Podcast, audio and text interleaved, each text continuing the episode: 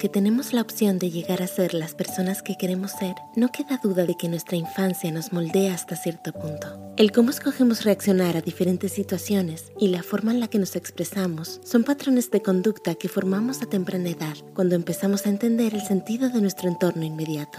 Los consejeros matrimoniales y familiares, el Dr. Milan y Kay Yerkovic, descubrieron que todos tenemos cierto estilo de amar basado en nuestra crianza. Un estilo de amar abarca nuestras tendencias e inclinaciones de cómo respondemos a nuestras parejas románticas. Al entender cómo amamos, podemos entender la forma en la que un estilo de amar afecta a nuestras relaciones. Estos son los cinco estilos de amar de los doctores Milan y Kay Yorkovic. 1. El complaciente. El complaciente a menudo crece en un hogar con padres demasiado protectores o irascibles y críticos. Another day is here and you're ready for it. What to wear? Check. Breakfast, lunch and dinner? Check. Planning for what's next and how to save for it? That's where Bank of America can help. For your financial to-dos, Bank of America has experts ready to help get you closer to your goals. Get started at one of our local financial centers or 24-7 in our mobile banking app. Find a location near you at bankofamerica.com slash talk to us. What would you like the power to do? Mobile banking requires downloading the app and is only available for select devices. Message and data rates may apply. Bank of America and a member FDIC. De niños, los complacientes hacen todo lo que pueden para ser buenos y mostrar una buena conducta, para no provocar una respuesta negativa de los padres. Los niños complacientes no reciben consuelo.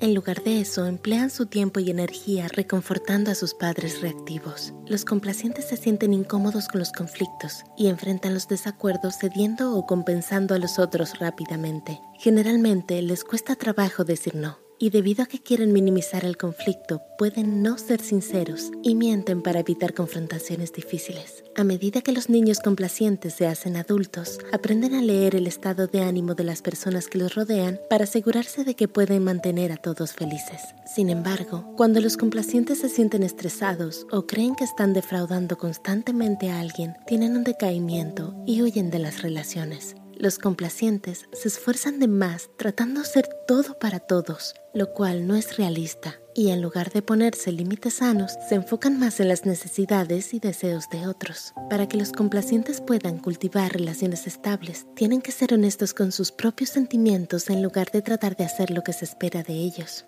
2. La víctima. La víctima a menudo crece en un lugar caótico.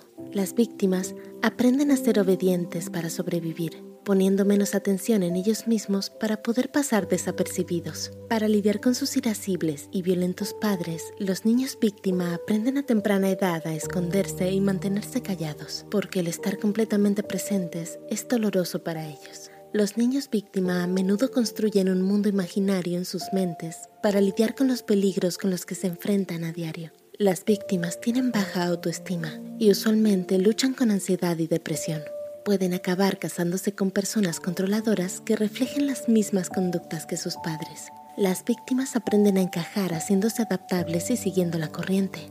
Están tan acostumbrados al caos en situaciones de estrés que cuando experimentan la calma, esta les hace sentir intranquilos, porque anticipan el siguiente estallido. Para que las víctimas construyan relaciones sanas y estables, tienen que desarrollar el amor propio, y aprender a defenderse por ellos mismos cuando la situación lo requiera, en lugar de dejar que la pareja camine sobre ellos. 3. El controlador. Normalmente crece en un hogar sin mucha protección, por lo que aprenden a ser fuertes y cuidarse a sí mismos. Necesitan sentir el control todo el tiempo para evitar que la vulnerabilidad que experimentaron en su infancia sea expuesta en su adultez. Las personas con este estilo de amar creen que tienen el control cuando evitan experimentar sentimientos negativos de miedo, humillación e impotencia. Los controladores, sin embargo, no asocian la ira como una vulnerabilidad, así que la usan como arma para mantenerse en el poder. Los controladores tienden a ser rígidos, pero también pueden ser esporádicos e impredecibles.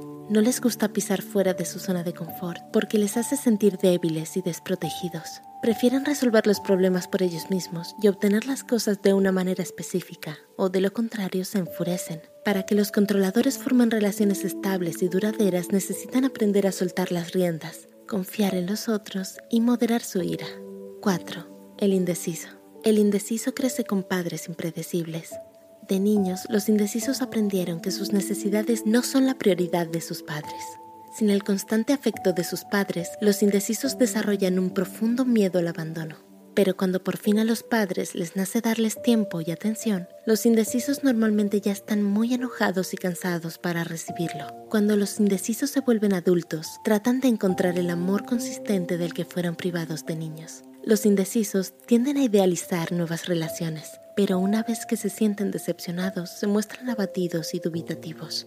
A menudo se sienten incomprendidos y experimentan muchos conflictos internos y estrés emocional dentro de sus relaciones. Pueden ser extremadamente sensibles y perceptivos, lo cual les permite detectar el más mínimo cambio en los demás y saber cuándo las personas se están alejando. Para que los indecisos cultiven relaciones sanas y estables, necesitan aprender cómo mesurarse y conocer a la otra persona antes de comprometerse muy pronto y lastimarse con sus propias expectativas. 5. El evasivo. El evasivo a menudo crece en un hogar poco afectivo donde se valora la independencia y la autoconfianza. De niños, los evasivos aprenden a cuidar de sí mismos a muy temprana edad y ponen sus sentimientos y necesidades en pausa para lidiar con la ansiedad de tener poco o nada de consuelo de sus padres. A los evasivos les gusta tener su espacio y se apoyan más en la lógica y desapego que en sus emociones. Se sienten incómodos cuando la gente que los rodea experimenta cambios drásticos de humor. Para que los evasivos cultiven relaciones sanas y duraderas, necesitan aprender a abrirse y expresar sus emociones honestamente.